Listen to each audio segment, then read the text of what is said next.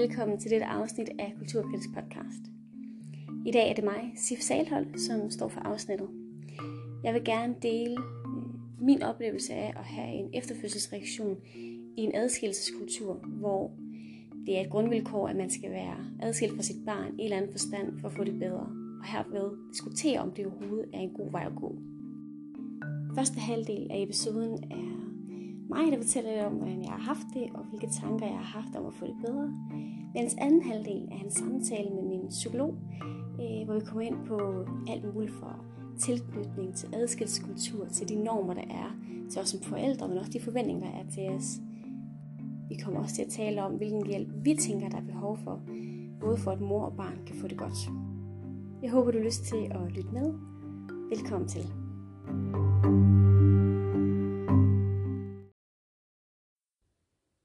Jeg vil allerførst fortælle lidt om øh, mit forløb, hvis man kan sige det, som for mig startede ved fødslen af mit barn.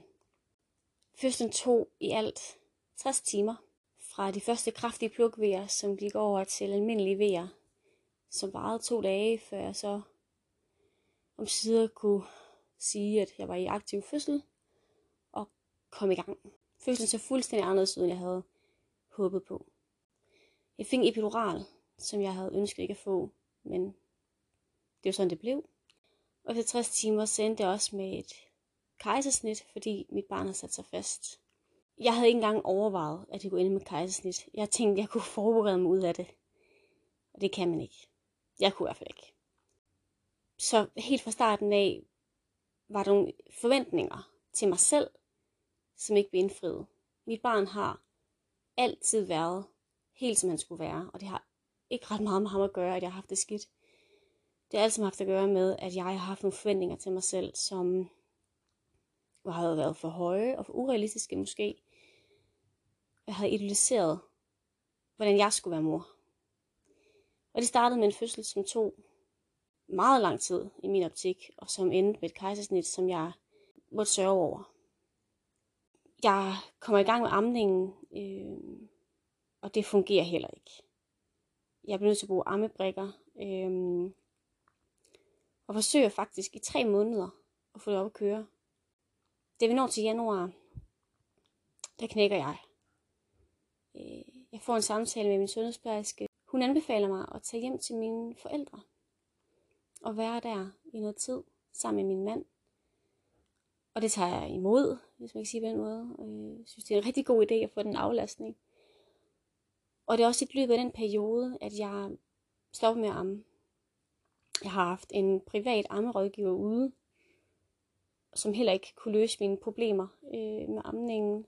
Og i samråd med hende, så, så stopper jeg med at amme. Og den proces var hård. Fordi amningen var mit største ønske. Jeg havde hele tiden sagt, at jeg kunne godt overleve en dårlig fødsel, hvis jeg bare fik lov til at amme, og nu fik jeg en dårlig fødsel, og fik heller ikke lov til at amme. Så der var bare rigtig mange ting i mig, der var mislykkedes, synes jeg. Men at skulle give ham den første flaske mælk, som ikke var min mælk, det var bare hårdt. Ikke fordi, at, at det ikke var dejligt at se ham få noget mælk, men fordi det bare ikke var det billede, jeg havde af mig selv som mor. Jeg var sådan en, der ammede, fordi det var det bedste, jeg kunne give mit barn. Men det kunne jeg bare ikke, og øh, vi kunne se, at han heldigvis fik det rigtig godt på flasken. Og til hver en tid, så vil jeg stadig sige, at man skal amme, og det vil jeg også gerne næste gang. Men man kan jo kun gøre det så godt, som man kan gøre det. Men vi ser hjem til mine forældre. Min mand er lige begyndt at skrive speciale på det her tidspunkt, og er allerede, allerede godt med. Øh, så han er hjemme sammen med mine forældre og skriver derhjemme. Og tager egentlig over på rigtig mange funktioner med Ezra, hvis man kan sige på den måde, i den periode. Det er ham, som hjælper med at give flaske, der ligesom langsomt overgår til det.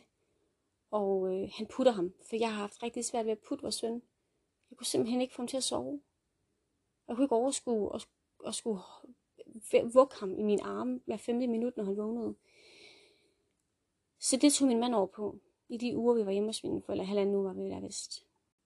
Vi kommer hjem til Aarhus igen, hvor vi bor. Jeg kan ikke huske februar måned.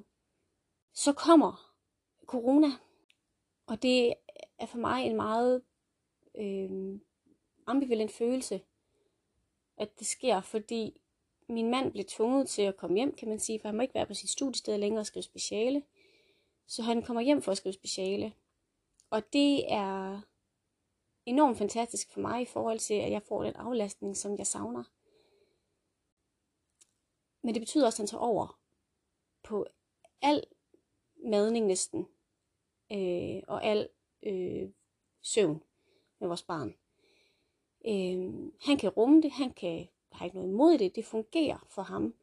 Og han får en pause fra, fra skrivetiden, og han er rigtig godt med på studiet, så, så det fungerer, og, og de får et rigtig tæt bånd, øh, min søn og min, min, min mand. Og, og det vil jeg ikke være for uden. Det bånd, de har, er fantastisk. Men det, der også sker, det er, at jeg, mangler, jeg mærker en distancering, og nu kan jeg mærke, at jeg bliver rørt, fordi det gør ondt. For jeg kan mærke, at jeg bliver distanceret fra mit barn. Fordi jeg ikke er på de her primære opgaver. Hvor jeg som mor føler et naturligt, ja, ja, man kan ikke sige kald, men det føles sådan, at det er mig, der skal gøre det her. Ikke fordi, at nogen fortæller, at man skal gøre det, men fordi jeg tænker, at det, det, jeg er hans mor. Men jeg, jeg er ikke der, hvor jeg kan overskue det. Og skubber det fra mig. Men jeg er ikke bevidst om det på det her tidspunkt. Er det sådan, jeg har det? I stedet for, så kaster jeg mig over den nyvundne fritid, jeg får, til at sy en masse. Og, og synes egentlig bare, det er virkelig fedt, at min mand er hjemme og tager så meget over på, på vores dreng. Og det kommer faktisk så langt, hvis man kan sige det på den måde, at jeg opretter øh, et firma, øh, hvor jeg vil udvikle nogle øh, bæredygtige tekstiler til børneværelset ideen er egentlig sindssygt fed, og jeg håber, det kan lykkes en anden gang. Men motivationen er forkert, finder jeg ud af senere, for jeg kan mærke, at det bliver brugt som en flugt fra mit barn. Mere end bare et ønske om at, at gøre noget andet. Mit barn er på det her tidspunkt knap 6 måneder. Og jeg er hele tiden i lejligheden med mit barn og gør de her ting, og, og min mand er der, og det er ikke fordi, han bør overlade det i nogens fremmede favn. Men han er ikke i min favn. Og det kan jeg faktisk ikke holde til tilknytningsmæssigt. Men jeg er ikke på det her tidspunkt så bevidst om de her ting. Øh, men jeg er bevidst om, at jeg har det skidt. Øh, og det bliver jeg særligt en dag, hvor jeg får nogle ekstremt negative tanker om det at være mor og det at have et barn, og hvordan det ville være, hvis, hvis jeg ikke havde det barn jeg har ikke lyst til at gå i detaljer mere end det. Jeg har et ansvar over for mit barn at beskytte ham. Øhm, så jeg kommer ikke til at beskrive nærmere, øh, ikke hvilke tanker jeg konkret har. Men jeg får de her tanker og tænker, det her, det er ikke godt. Øh, de, de opstår ud af det blå, en situation, hvor jeg ikke er presset. Øh, og tænker, sådan her skal det ikke være.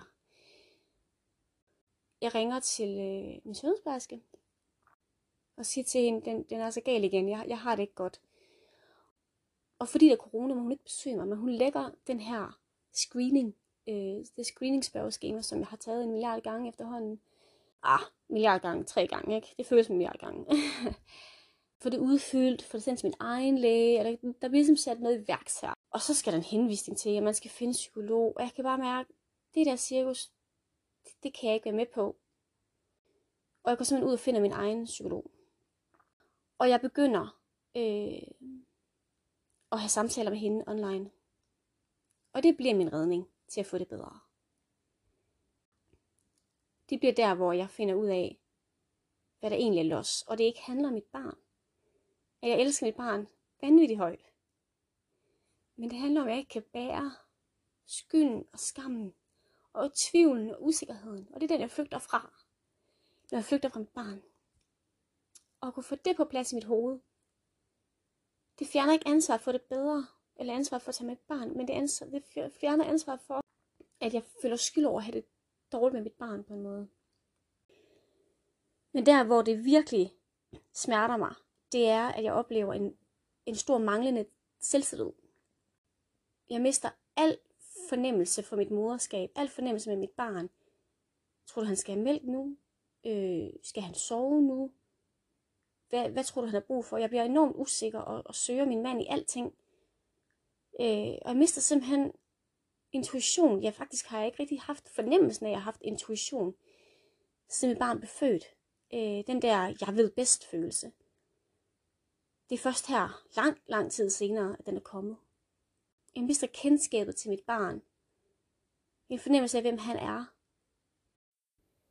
Konsekvensen af, at jeg ligesom mister den her fornemmelse for mit barn, og min mand tager så meget over, gør, at mit barn bliver mest knyttet til min mand. Han bliver ligesom på en måde den yberprimære omsorgsperson, selvom vi jo på en eller anden måde deler den opgave. Og i manges øjne, så er det jo bare super, at faren kan tage over. Og det er bestemt også noget, jeg virkelig er taknemmelig for. Fordi hvad skulle vi have gjort, hvis, hvis det ikke kunne være sådan? Men det er alligevel en sorg for mig, at det ikke er mig, mit barn er mest knyttet til. Øh, især fordi det er mig, der går hjemme med ham. Af praktiske årsager, så, så er det bare ikke muligt, at min mand gør det lige nu. Og vi vil gerne holde ham hjemme. Så det er da frustrerende at opleve, at mit barn foretrækker min mand øh, i mange scenarier. Når han ikke er der, så, så kan jeg sagtens du. Men jeg kan godt mærke på mit barn, at han faktisk savner øh, sin far, eller han ligesom, han mærker, at han ikke er der. Men jeg trøster mig lidt ved, at det savn, han kan have mod sin far, jamen, det bliver jo ikke fjernet af, at han kommer i institution. Der vil han også mangle sin far, og også oveni mangle mig. Så er det trods alt bedre, at han er sammen med mig, synes jeg. Så længe jeg magter opgaven og kan passe godt på ham.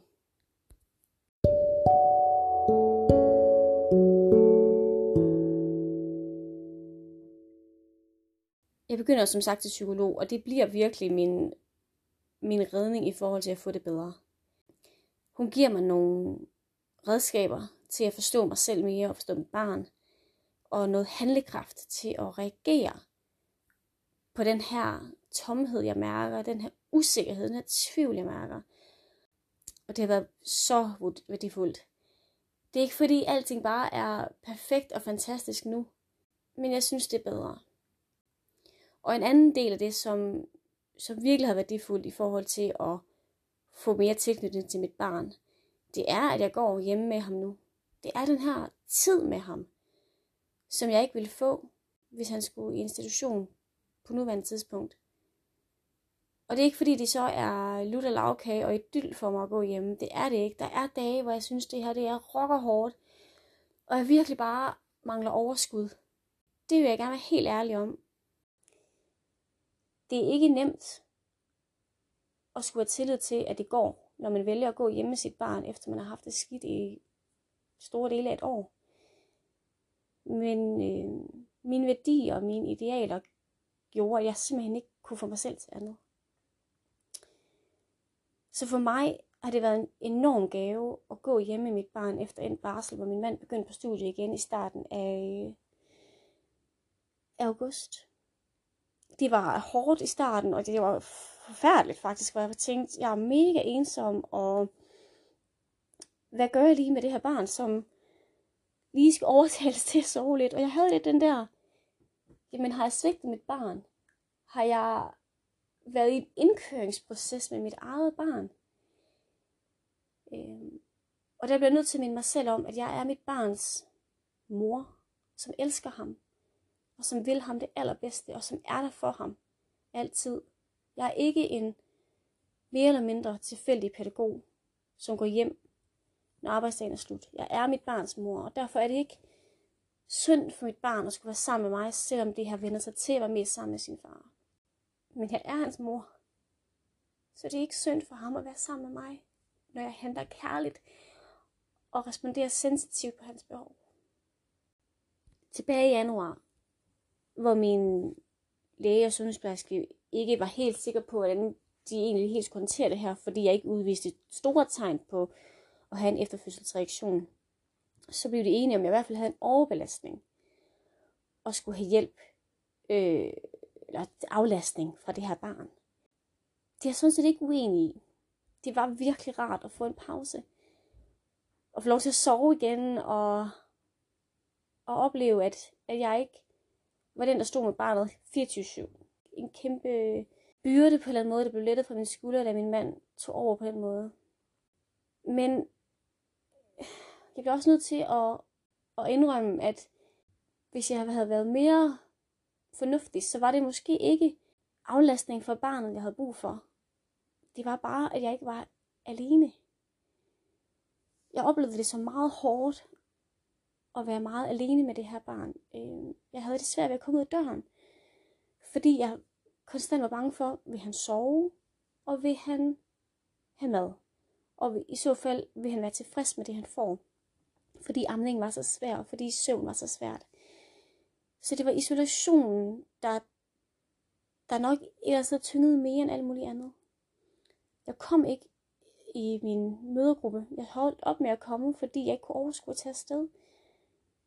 Det var for svært for mig, og det var for svært for mig, fordi jeg følte mig utilstrækkelig som mor, og jeg følte, at, at det var svært at komme afsted, fordi jeg ikke helt vidste, om, det var, om jeg ville have et barn, der var ked af det, utilfreds, eller ikke sov, eller ikke spiste, som jeg så de andre børn gjorde i højere grad. Og de havde jo også deres udfordring med deres børn, selvfølgelig.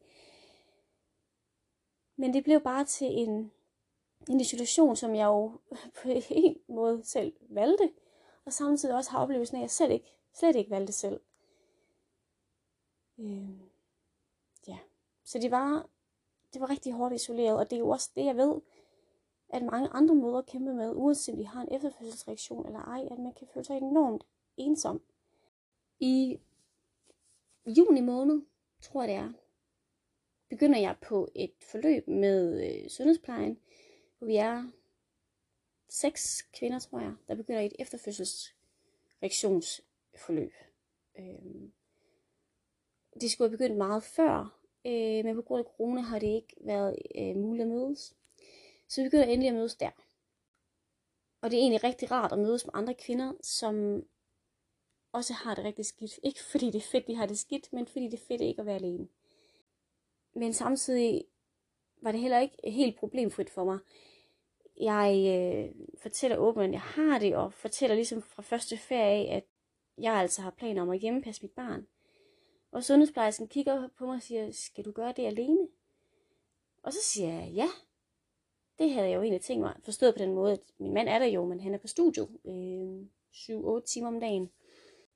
Og jeg kan godt se det blik, hun har, hvor hun tænker, okay, spændende.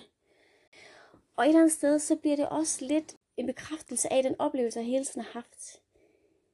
At adskillelse på en eller anden måde er vejen til heling. At jeg skal aflastes fra mit barn, og jeg skal ikke have mit barn på mig så meget jeg forstår det jo godt i forhold til, at man kan faktisk have det så skidt, at man ikke er i stand til at tage vare på sit barn. Jeg ved, at det er realiteten for mange af de kvinder, som har en reel fødselsdepression. Jeg slap, jeg slap billigt. Øh, jeg havde det kun medium dårligt, kan man sige. Jeg var stadig i stand til at tage mig af mit barn og udvise sensitiv respons. Så det skal på ingen måde lyde som, at, som om, at og helt ærligt, øh, selvfølgelig skal man være sammen med sit barn, og enhver kan da tage sig af det, selvom har det skidt. Det, det tror jeg ikke på er sandt. Der findes kvinder, der har det så dårligt, og så skal der reageres. Men, men underliggende i vores kultur, så ligger der sådan en, du har det skidt, så du skal væk fra dit barn. Jeg havde ikke behovet for, at jeg ikke skulle være sammen med mit barn. Jeg havde bare behovet for, at jeg ikke var alene om det. Og det ikke var mig, der tog alle lurer eller tog altid med ham, men jeg også havde en frirum. Og det bliver bare meget enten eller, at det ligger implicit, at Nå, jamen, selvfølgelig skal dit barn i en institution, når du er færdig med barslen, fordi så kan du få det godt igen. For når man er så alene, og ikke får tilstrækkelig med hjælp, så er ens go-to løsning, at der ikke en, der vil tage mit barn. Please, lad mig sove please lad mig spise noget aftensmad, eller middagsmad, eller morgenmad i fred. Please lad mig bare lige have lidt tid for mig selv. Og det er her, jeg ser, at vores kultur kommer til kort i forhold til at hjælpe kvinder, som har det skidt, fordi min frygt er, at det går ud over vores tilknytning. Jeg kan kun tale på egne vegne. Jeg vil på ingen måde lægge en dom ned over kvinder og mødre i forhold til, at så har du vel en dårlig tilknytning til dit barn, fordi du har haft det skidt, og nu ser du institutionen. Det er jo dybt uretfærdigt, så jeg taler kun på egne vegne. Men jeg måtte bare erkende, at da mit barn var 10 måneder, at det må være 10 måneder, og bare sådan officielt stoppet, hvis jeg skulle have sendt mit barn afsted i institution, og være adskilt fra ham 5, 6, 7, 8 timer om dagen, så ville jeg have haft et barn, jeg ikke kendte. Et barn, jeg ikke var knyttet så godt til, som jeg godt kunne tænke mig. Så for mig har det været løsningen at gå hjem med barn. Der er stadig ting, der skal heles imellem os, og heles i mig. Men jeg er glad for, at jeg har haft muligheden. Og det oplever jeg som, som et af problemerne i den her kultur, vi har. At jeg, jeg mener ikke, at adskillelse øh, i sig selv er godt for vores børn, uanset om mor eller far har det skidt. Men jeg mener heller ikke, at vi kan tale om, at det er løsningen, som nødvendigvis gavner moren eller barnet i særdeleshed, når moren har det dårligt. Den oplevelse af, at vi i nogle tilfælde måske tænker for meget på at sørge for, at moren har det godt, øh, hvad skal man sige, isoleret fra barnet, det får jeg bekræftet øh, i en podcast, der hedder Hvad ved vi egentlig om børns trivsel, som er udgivet af Københavns Universitet. Der fortæller Johannes Schmidt Nielsen, som har en grad i psykologi og ansat som adjunkt ved Center for Tidlig Indsats og Familieforskning. At hendes oplevelse er også, at vi får at hjælpe mødre med efterfødselsdepressioner, altså dem, der har det meget slemt, øh, der er det terapi og nogle gange også medicin, som er løsningen, ligesom vi giver til almindelige depressioner. Men hun udtrykker, at vi i højere grad skal yde hjælp, som også berettes mod relationen til barnet. Hun nævner specifikt de her gruppeforløb, som jeg har været med i, og hun siger, at de hjælper, men så siger hun også, men der sættes ikke systematisk ind i forhold til relationen til barnet. Og det er også min oplevelse, at det er lidt tilfældigt, hvad kommunerne tilbyder. Det er tilfældigt, hvad sundhedsplejersken har muligheder for at give, f.eks. noget Martimeo, eller hvad det nu kan være. Men der er meget stort fokus på, at mor skal have det godt. Og så bliver det sekundært, hvordan relationen til barnet er. Og jeg er jo enormt enig i, at vi skal sørge for, at mor har det godt. Men hvis risikoen for, at relationen til barnet lidt bliver tabt i det forløb, så er vi måske lidt dårligt stillet i forhold til at sørge for, at vores børn har det godt. Og sådan set også sørge for, at vores mor og vores mødre har det godt. Fordi jeg er kun til dels enig med, at glad mor giver glad baby. Der er også et princip, der hedder glad baby glad, giver glad mor. Og den tilknytning, man mærker, den symbiose, den er bare enormt vigtig at sørge for at give gode vilkår. Jeg har ikke lyst til at vende tilbage. Øh, jeg synes på det tidspunkt, jeg havde det også øh, så godt, at det ikke er mening for mig øh, at være med i gruppen. Øh, selvom det var dejligt at mødes med de andre kvinder, som er enormt, enormt dejlige kvinder. Øh, men jeg blev også øh, nogle gange provokeret af det, som sundhedsplejerskerne sagde, fordi der var bare et for stort fokus på, at mor skulle have det godt. Øh, uden fokus på, jamen, hvordan har barnet det? Øh, fordi de sagde ting så som, jamen barnet er jo ved at lære at regulere sig selv i nogle situationer, hvor jeg tænkte, øh, det tror jeg ikke giver mening. Barnet er fire måneder gammelt.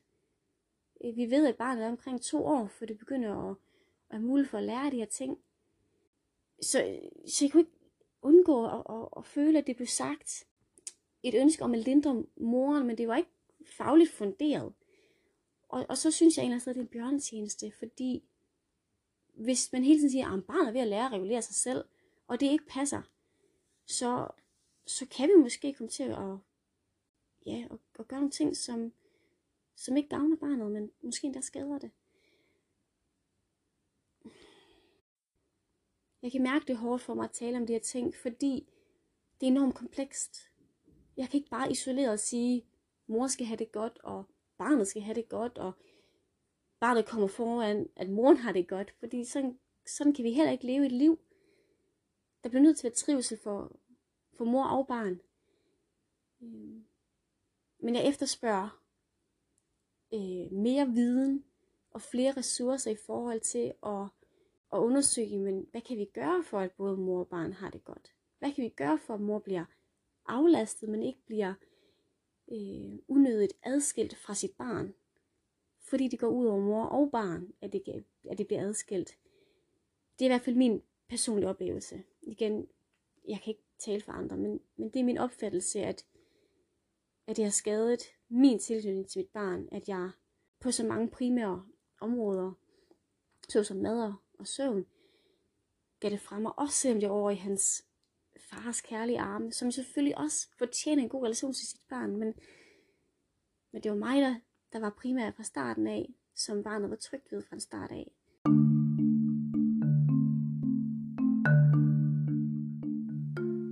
Næste del er en samtale med min psykolog Iben Budborg, som også er kendt under navnet Barselpsykologen på Instagram.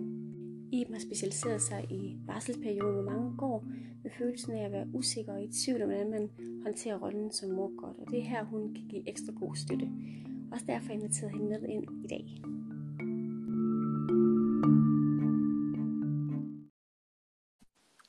Hej. Hej Iben. Godt, Iben. Øhm, dengang jeg havde de her samtaler med dig i foråret og i sommeren, så kom vi ligesom frem til, at grunden til, at jeg havde det skidt, det var jo, at jeg var så øh, usikker øh, på øh, min relation til Esra, også i forhold til, at jeg var øh, usikker på min moderskab, og jeg var i tvivl om mange ting, og skammet over nogle ting. Og så havde jeg ligesom den tanke, at jeg flygtede fra Esra. Øh, mm. Hvor at vi ligesom fandt ud af, at det var jo ikke en flugt fra ham som sådan, men det var en flugt fra alt det andet, hvor det bare blev ligesom myndet på ham. Ja. Og så er jeg sådan lidt nysgerrig på, om, om det er bare mig, der har det sådan, eller om det måske er noget, du ser hos andre, du også har samtaler med, eller i hvert fald måske noget, du støder på som psykolog ellers. Ja, altså flugten fra det svære. Ja. Ja. Altså jeg tror egentlig, det sådan er helt grundlæggende menneskeligt, og måske endnu mere i kraft af, at vi har så mange medier helt generelt, både sociale medier, men også fjernsyn, mm. radio og alt muligt, at vi skal gerne altså, være glade og have det godt hele tiden. Fordi, jamen, hvis ikke vi har det, jamen, hvad er der så sjovt ved livet? Ikke? Altså, det skal gerne mm. se godt ud hele tiden, og vi skal gerne være, være mm. glade og så lykkelige som muligt. Øhm, og helst uden, uden alt det trælse, eller uden alt det, der faktisk er svært. Øh, uden alt det, som måske udfordrer os på, på et øh, følelsesmæssigt plan. Ikke? Altså, ja. øhm, sorg er ikke noget, vi snakker ret meget om. Ja. Øh, heller ikke det at være deprimeret. Det er godt, at man snakker om det mere nu, end man gjorde for 10 år siden, for eksempel. Mm. Ikke? Men du ser jo stadigvæk ikke nogen, der kommer hen, og du siger, hej, hvordan har du det? Og så siger, så siger personen, åh, jeg er deprimeret. Ikke? Altså, det er nej, godt nok sjældent, man ja. ser det. Ikke? Altså, så helt generelt, så tror jeg, at det her med flugten fra det svære, øh, ja. det som er hårdt, og det som måske især rammer os sådan dybt ind i hjertet, øh, især hos vores børn, ikke? det er jo dem, der rammer os allerdybest, ja. at, øh, at det er en helt, ja, faktisk ret normal øh, menneskelig coping-strategi. Øh, ja. ja. Jamen, det tror jeg virkelig ret i. Og jeg kan virkelig genkende det. Altså også bare det der med, altså, at man i sin flugt kan, kan gøre nogle skøre ting, så man bare sidder med sin telefon. Ikke også? Ja, præcis. Det er jo også en øhm. slags flugt. Altså, man kan jo se, ja altså voksne gør det jo nogle gange, ikke? Altså hvis vi bliver ja. stresset, ikke? Altså, ja. eller føler ja. os ked af eller føler os altså, udfordret, ikke? Lige præcis, så finder vi telefonen frem, for så kan vi da trods alt kigge på det, ikke? Og så finder vi ja, ligesom, ja. det går, vi snyder os selv, tænker, at vi finder løsninger, eller vi reflekterer, eller vi, ja, ja. Men, men det bliver jo egentlig mere sådan en, vi scroller igennem et eller andet, ikke? For så bliver vi da afledt. Ja. Så bliver vi trods ja. alt afledt, så behøver vi ikke forholde os til det her, der bliver rigtig svært, ja. Øh, og som egentlig gør ondt. Så det er klart, at det er noget, der kan blive noget, man hurtigt flygter fra. Øh, ja. Også selvom det jo ikke er hensigtsmæssigt. Og det kan godt være, at det lyder lidt provokerende i nogens ører. Øh, men jeg kunne ikke lade være med at tænke i foråret, og også senere hen, da jeg faktisk begyndte at gå hjem med Esra alene, kan man sige, mm. om, om vi måske nogle gange bruger øh, institutioner til vores børn som lidt en flugt fra det, der kan være svært ved at have vores børn hjemme meget, fordi det er så massivt hårdt en opgave. Ja, øhm, fordi jeg selv havde den der, wow, det her det magter jeg ikke, det er for hårdt, kan jeg ikke sende ham i dagpleje. Sådan havde jeg lige en uges tid, hvor jeg virkelig var ved at ja. og helt ud af mig selv, for jeg både var ensom, men også fordi det bare var svært for mig at magte et barn, som virkelig havde en vilje, og som ikke altid ville det, jeg ville. Mm. Og jeg tænker bare, det er ret menneskeligt, øh, men, men samtidig også bare en uheldig, altså en coping mechanism, som jeg ikke tænker måske er nemlig så sund, men det er mit take på det. Hvad, hvad tænker du? Det tænker jeg sagtens, der kunne være noget i. Ikke? Altså selvfølgelig så er den der med, jamen vi skal ud og tjene nogle penge. Ikke? Altså det er jo hele den der kapitalisme. Hvad skal vi ja. have for at være en familie, der sådan har succes? Ja. Ikke? Altså det er den ene del af det. Ikke? Altså vi skal have to indtægter. Den anden ja. del er netop den der med, jamen okay, hvis jeg sender mit barn i institution, så, og jeg har fuld forståelse for, at man gør det, fordi det er mm. altså et ensom, ensom tørn, ikke? Altså det kan det hurtigt blive ja. i hvert fald. Især ja. nu, hvor man heller ikke ser så mange mennesker på grund af corona. Men, ja. men det er jo at sige, jamen jeg frelægger mig noget af ansvaret fra mit barn og ja. lægger det over på staten. Det er jo egentlig det, der sker.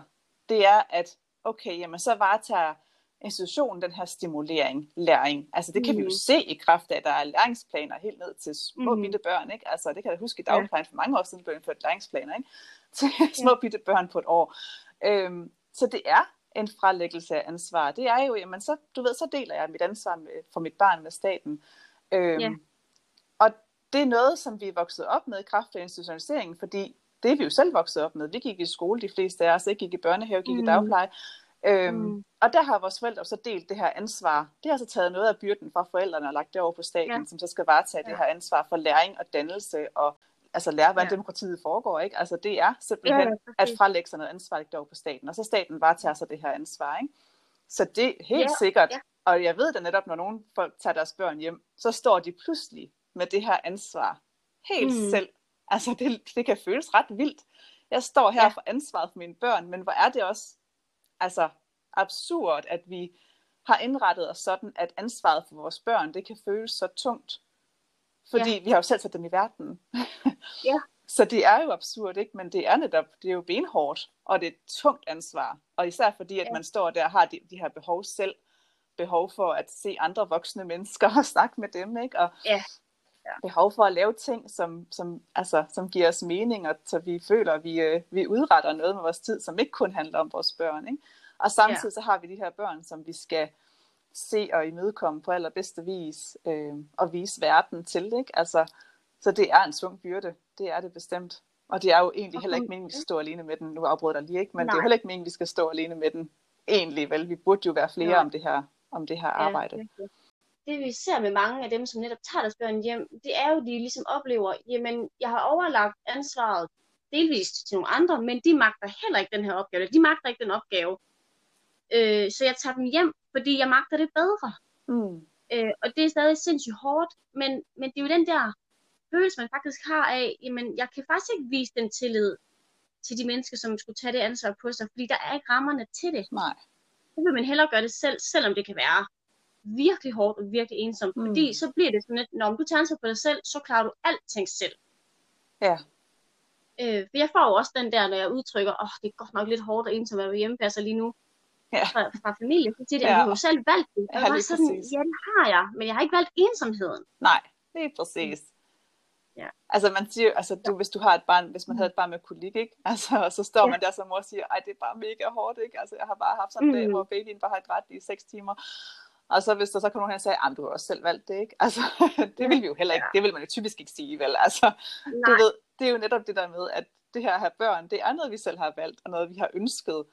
Men det betyder ja. jo ikke, at det kan være hårdt. Altså, der er jo altid, der er jo altid den her, enten, altså, både og, ikke? Altså, du får jo ikke lyserøde skyer hele tiden, vel? Altså, det vil jo altid ja. være blandet. Og sådan er livet jo, det er jo, en, det er jo en del af livet, det er jo en del af, af det her at være mm. menneske, at der hele tiden er de her vekslende følelser, men, men bare fordi det er hårdt at være hjemme med sine børn, og man selv har mm. valgt det, men så betyder det jo ikke, at man ikke har brug for lige en skulder en gang imellem, eller bare sådan et, åh oh, ja, det forstår jeg godt, ikke? Altså, det behøver yeah. ikke være, kunne du ikke lige gøre x, y, z? Nej, det kan være ret bare at få den der, det forstår jeg faktisk godt, det er. yeah. En forståelse og en anerkendelse af, at det netop er et rigtig hårdt, altså, det er en hård tørn, og det kan godt blive ensomt øh, for de fleste mennesker siger, at du har jo et alternativ, du kan jo sætte dit barn i vuggestue. Ja. Og ja, det kan jeg i, i teorien, men hvis jeg skal leve overensstemmelse med mine, mine værdier, så har jeg faktisk ikke noget valg. Nej. Altså jo, selvfølgelig, men det føler jeg jo ikke, jeg har, fordi Nej. det er det her, jeg vil. Det er præcis. Men bare noget øh, er hårdt, kan det jo godt være det rigtige, og det oplever jeg, det er. Ja, det er præcis. Mm. Det kan netop godt være hårdt, men samtidig være det rigtige. Det tror jeg er rigtig vigtigt ja. at lige have i mente. Ikke? Altså, det kan godt være, ja. det er hårdt, men det betyder ikke, at det ikke er det rigtige at gøre. Men for at, at bringe det tilbage til spørgsmålet, jeg synes jo, det er interessant, at vi jo øh, primært bruger argumentet om, at øh, vores børn har brug for stimulering uden vores, os forældre, og vi har brug for at være begge to på arbejdsmarkedet, både for at bidrage til stat, men også for at bidrage til vores helt almindelige privatøkonomi. Mm. Altså det er sådan de to argumenter, der kører, at, at børnene har brug for andre end os, og vi har brug for arbejde. Ja. Jeg tror, det kunne være interessant, hvis der blev mere fokus på, jamen, bruger vi også institutioner, fordi vi ikke er opdraget til, altså til at vi faktisk må og kan tage ansvar på os selv, og måske i nogen grad øh, vil have gavn af det. Ja. Øhm, fordi jeg kan huske, Cassandra James Markusen, hun skrev et vildt spændende speciale for nogle år siden om forældredisciplinering. Mm. Men det er det der med, at vi faktisk er blevet opflasket med, at selvfølgelig skal vores børn i institution. Ja. Øh, vi skal have et læringstilbud. Øh, så, så jeg kan jo godt forstå, hvis den almene familie jo faktisk ikke overvejer det som et alternativ at gå hjemme, fordi det er man ikke opdraget til at tænke. Netop, jamen, hvis de her pædagoger har jo taget en uddannelse. Altså, Ja. hvis ikke altså hvis ikke du selv er pædagog, hvordan kan du så stimulere dit barn, ikke? Altså det er jo, øh, Ja, ja. og det er jo også, det er jo fuldstændig absurd, at vi tænker, at jamen, det må de jo være bedre til. Men det kan jo godt være, at de har nogle idéer om, hvordan man kan Mm-hmm. lære på forskellige måder, og overhovedet ikke det, det er de helt sikkert rigtig dygtige til. Men det betyder Mhm. jo ikke, at vi forældre, vi ikke også kan finde frem til det her, og kan lave det her med vores Ja, børn. ja. Altså det behøver ikke være en barriere. Øhm, at, jamen, jeg tror da helt sikkert, at der er nogle børn, for hvem det er vigtigt at komme i institution, fordi forældre netop ikke har overskud ressourcer til at, at stimulere dem, som de skal. Og så er det vildt vigtigt, at vi har de institutioner. ja, Men det er bare sådan lidt generelt, jamen, det er blevet til, jamen, den, den almindelige generelle forælder har ikke evnen til det her. Og det kan jeg bare slet ikke få til at hænge sammen med den verden, jeg oplever. nej, At forældre kunne være så øh, inkompetente ja, i virkeligheden, ikke? Ja, generelt til. ja. Det, det giver ikke så meget mening for mig i hvert fald. Nej, men jeg tror i hvert fald hurtigt, det bliver grunden til, at man så måske vælger institutionen til, netop fordi man tænker, at det Ja. de er uddannet til, det må de være bedre til end mig, ikke? Og vi vil jo alle sammen gerne Ja, det ja. bedste for vores børn. Så, så du ved, det kan nemt blive den kobling, der bliver lavet, at og man, det, er jeg jo ikke, det er jeg jo ikke rustet til. Øhm, så jeg tænker, det bliver sådan, det er valg, der ligger lige for, når man begynder at tænke Ja. på, jamen, hvordan kan jeg give mit, mine børn de bedste, de bedste muligheder i livet, ikke?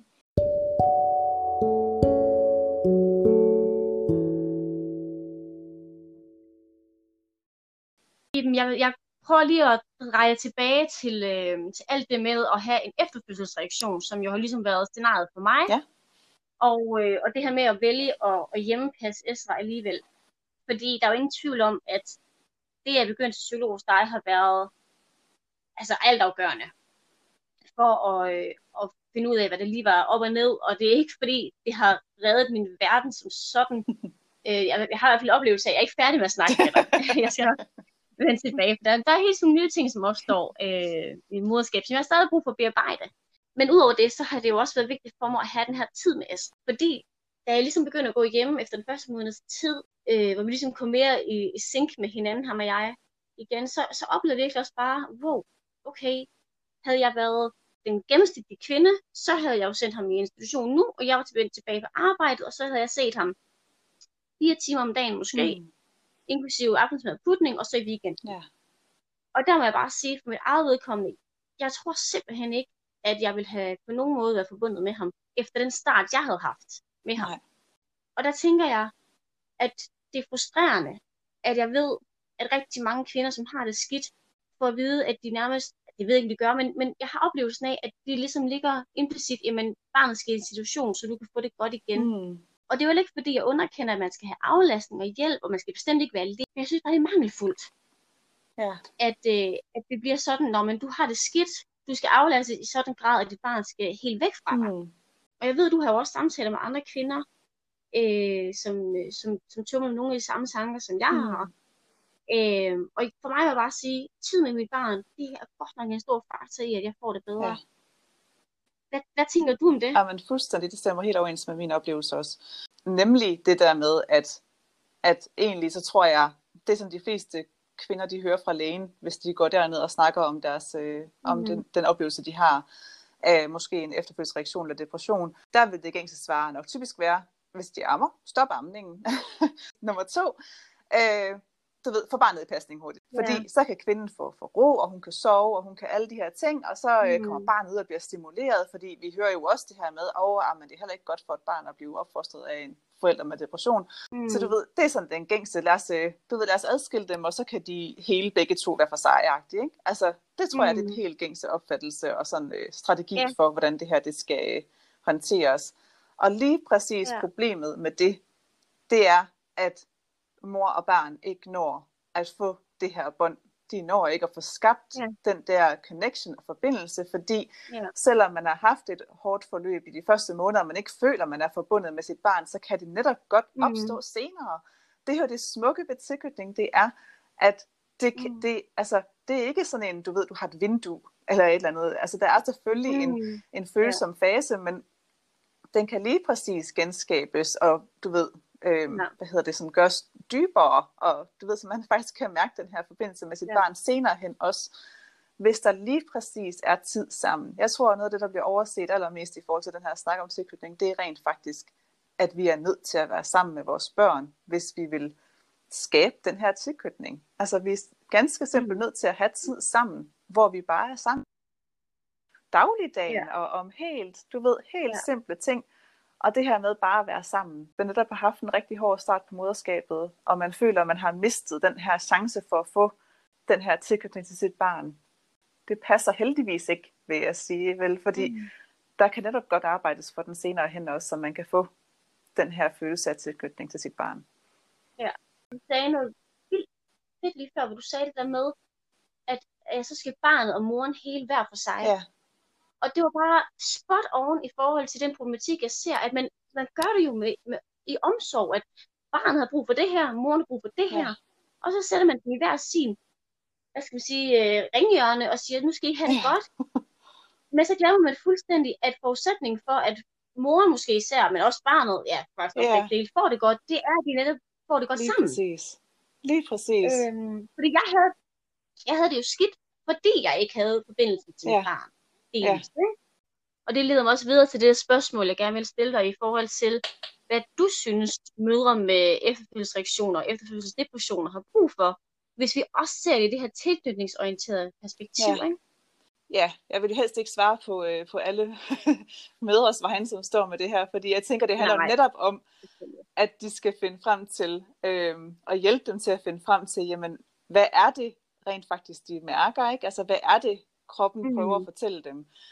Øhm, ja. For det er jo lige præcis det, det handler om, når man står i, øh, i sådan en, op, sådan, en, øh, sådan en situation. Det er jo, at vi er blevet konfronteret med nogle ting.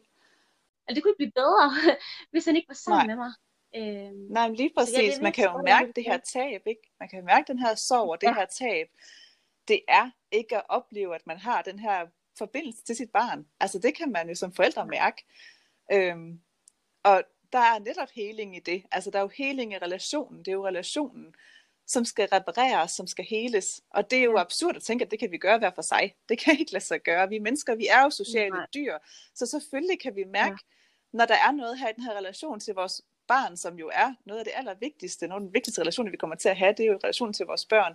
Selvfølgelig kan vi mærke, når der er noget her, der er off, noget her, der ikke er, som det skal være. Mm. Og det vil da helt sikkert jo sætte et mærke på os øh, følelsesmæssigt. Så, så lige præcis, at man i stedet for måske netop værner om mor og barn, skaber noget støtte, skaber noget netværk, skaber noget aflastning, så moren kan have overskud og kan føle, at der er plads til at være sammen mm. med det mm. her barn. På, på de præmis, som hun kan holde til, der hvor hun nu er. Ikke? Altså, det er jo en helt anden måde at se det ja. på. Det handler jo tit om, at når vi står med et barn, så bliver vi også konfronteret med nogle ting, der ligger hos os nok på et ubevidst plan, ikke? Altså noget, som ligger hos os følelsesmæssigt, som ja. vi ikke har fået bearbejdet. Og så ja. fordi, at det typisk bliver til en stressrespons, så kommer der også noget af det oveni, og det kan egentlig ses helt på sådan et hormonelt plan i forhold til, hvordan vores hjerne samarbejder med vores hormonproduktion og sådan ting. Nogle gange så tager man selv lige at tænke, og jeg har ikke overskud. Og nu sidder jeg bare lige og tænker, kan vide, om det jeg i virkeligheden egentlig mener er, jeg har ikke mulighed for at se ud over den her fastlåshed. Altså, at jeg faktisk på den måde siger, at jeg er bare en mor uden overskud ja. i nogle dage, hvor det egentlig hvor det noget andet, fordi jeg vil gerne kunne alt muligt, men jeg kan bare ikke se, se ud over den der snævre sti, jeg lige er på, hvad angår, hvad, hvordan jeg reagerer og hvordan jeg ja. handler.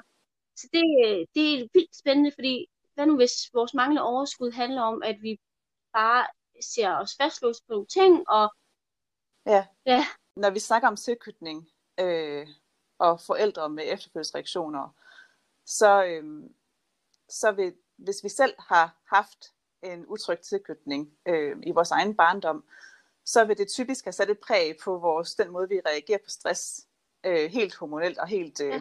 altså hjernekemisk, hvordan vi responderer på stress. Ja. Og det kan netop føre frem til, at vi så selv, som, når vi så står som forældre, så får vi den her oplevelse mm. af en Mm. efterfølgelsesreaktion eller depression, fordi stress og angst og depressionslidelser, de, de hænger sammen. Det er lidt den samme respons, man Ja. ser øh, ved de forskellige lidelser.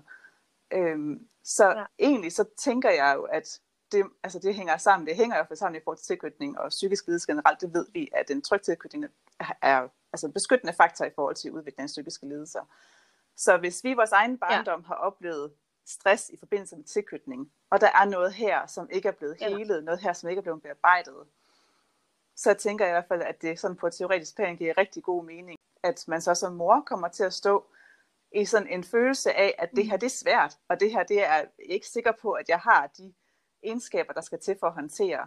Og så vil vi begynde at reagere, Ja. og så begynder vi at, at skabe de her scenarier øh, mentalt, øh, i forhold til, hvad vi kan og hvad vi ikke kan, hvad vi kan mestre og hvad vi ikke kan mestre, mm.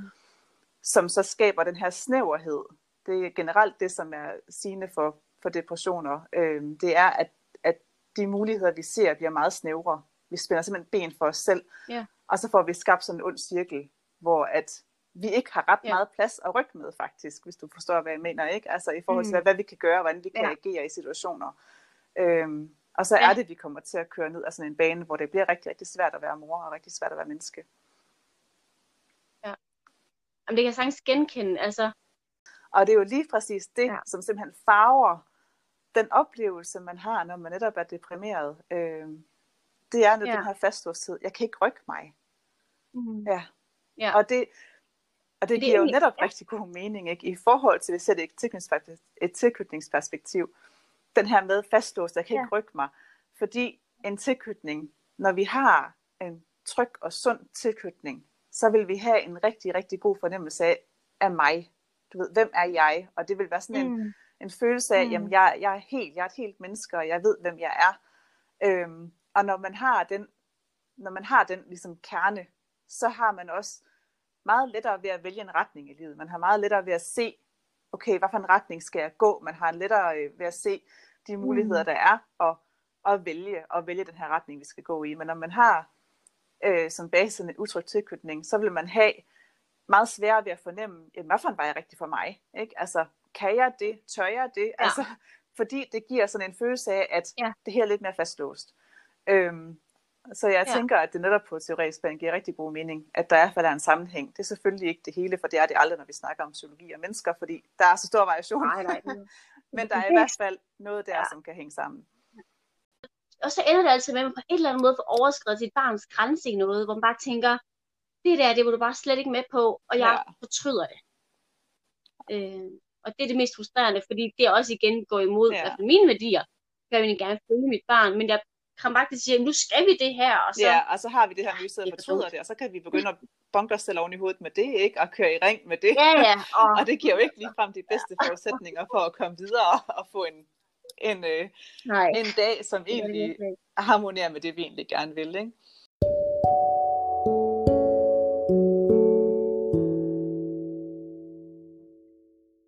det er jo virkelig spændende at tale om alt det her med tilknytning og, og tilknytningsstil og utryg tilknytning og sådan ting, fordi det er noget, der er poppet op i, øh, hvad skal man sige, massemedierne de sidste sådan to-tre år, synes jeg, Mm. måske lidt mere, men i hvert fald sådan, altså jeg blev helt chokeret her den anden dag, da jeg fandt en artikel fra vores børn eller sådan noget, der handler om Ja. ja. tilknytningsstil.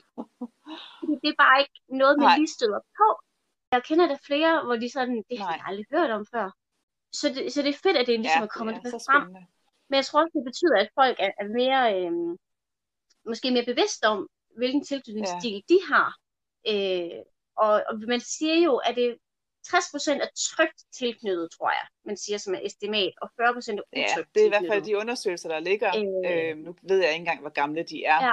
Fordi Nej. jeg tænker da egentlig, at den måske vil være højere op i forhold til, hvor mange der er utrygt tilknyttet. Øh, hvis man målte på det i dag. Ja. Det er Ja. faktisk også lidt min frygt. Altså, fordi man ligesom ser nogle mønstre i sig selv, og i sine venner, og i sin familie, og man bare tænker, kunne det have været anderledes, hvis ja. Ja. havde haft en anden opvækst? Eller hvis vi er bevidst om en anden opdragelsesstil, eller hvad man Ja. skal sige. Måske bare den der bevidsthed om, Ja. at, at børn er hele mennesker, som skal respekteres. Ikke? Altså, det er jo faktisk en ret Ja. radikal holdning. Ja. Og det er jo egentlig det, som Helt er det vildt. grundlæggende. Altså, helt, hvis jeg sådan skal koge tilknytningen Ja. teorien ned, sådan helt grundlæggende, så er det jo det, Ja. der er det grundlæggende budskab. Det er, at vi skal se børn som hele mennesker. Ja med rettigheder og, og har ret til, til egen holdninger, meninger ja. og følelser. Og det er jo ellers ikke det billede, ja. synes jeg, man ser øh, mest af derude. Men øh, jeg tænker da også, at den, der ligger nok desværre flere, der har en utryg tilknytning derude, end, end de der 40 procent. Og jeg vil bestemt ikke feje for egen dør her, fordi øh, det kan jeg ikke. Jeg kan ikke altid være sikker på, at, øh, at jeg gør det godt nok, fordi man er bare så påvirket af sin egen mm. oplevelse, som du selv siger, som barn, øh, og, og den kultur, vi er i, og mm. ens shortcomings. Altså, at man, man gør det så godt, man kan, mm. men der er godt nok også begrænsninger. Ikke? Men det er bare virkelig spændende at dykke ned i, om, om det, altså, hvad vores måde at tilgå ja, børn på egentlig har ikke? Og netop så tænker jeg også, at det her det er noget, der vil udvikle sig, ikke noget, som vi kommer endnu mere, kom, altså der kommer endnu mere fokus på, hvordan vi er sammen med vores børn. Og man får meget mere perspektiv på, de bølger, der har været af tilgang og afdragsmetoder gennem tiden, ikke? og hvad det egentlig har gjort ved vores menneskelige ja. altså hjerne og vores psyke. Ja. Tilknytning er jo et, altså det er jo et følelsesmæssigt sprog, ikke? så det er jo ikke noget, du bare kan give en opskrift. Og det giver mig ja. også håb, kan man sige. Ja. håb for mig selv, men også håb for fremtidige ja. generationer af forældre. Øh, at vi kan sige, nu, nu er det ved at nå ud, ja. nu er vi ved at lære det her. Øh, ja, hvad giver det, det os af muligheder? Det er bare... Ja virkelig vigtigt. Rigtig vigtigt, og så også få det ind i institutionerne, ikke? og så få det, få det netop bragt ind i den verden også, ja, hvor de ja. også har relevans. Ja. Og særligt ind til de kvinder, som har haft det som mig, hvor det bare ja. har kokset for vildt. Og jeg har endda slået, jeg har sluppet billigt, det ved jeg. Der er kvinder derude, der har haft det meget værre end mig, og det kan jeg næsten ikke forestille mig. Ja. Det må godt være helvede på jord. Øh, og der tænker jeg bare, hvad nu hvis, at alt den behandling og støtte og hjælp og vejledning, de får, er, er centreret rundt om, hvordan sørger vi for, at dit barn og ja. dig bliver bedst knyttet sammen. Ikke? Ja. Hvis det bliver fokuset, altså det vil jo revolutionere ja. alt. Fordi så er der ikke nogen mor, der vil sidde derhjemme alene med et barn på noget tidspunkt. Og det kunne bare være, altså jeg blev nærmest helt rørt ved tanken, for det kunne bare være så ja. vildt, hvis det kunne være sådan. Fordi det vil bare gøre alt ens moderskab, og ikke være alene fordi det er den alene følelse, ja, der bare er knusende. Altså det her med at være, ja. være mor og have fået det her lille barn og stå i den her fuldkommen nye rolle. Og så står man der, og, og systemet ja. omkring en går og forventer, at det finder hun jo bare ud af. Ikke? Altså, ja. og så netop den her følelse af ensomhed, hvor verden bare kører videre. Ja. Altså alle forestiller det, de plejer at lave. Ja. Og man sidder der derhjemme med den ja. her lille baby og det her vasketøjet, der vokser, ja. og det her, at der skal laves mad, og der skal handles, og du ved, alle de her ting ja. også oveni, og man er fuldstændig alene. Altså, hvis netop der blev meget mere fokus på, at altså, skabe et eller andet form for socialt støtte og netværk og hjælp, så man ligesom ja. passede så godt som muligt på den her altså mor og barn diade, ikke? Altså, så de fik de allerbedste forudsætninger for ja. at, at finde hinanden. Det ville være helt fantastisk. Ja.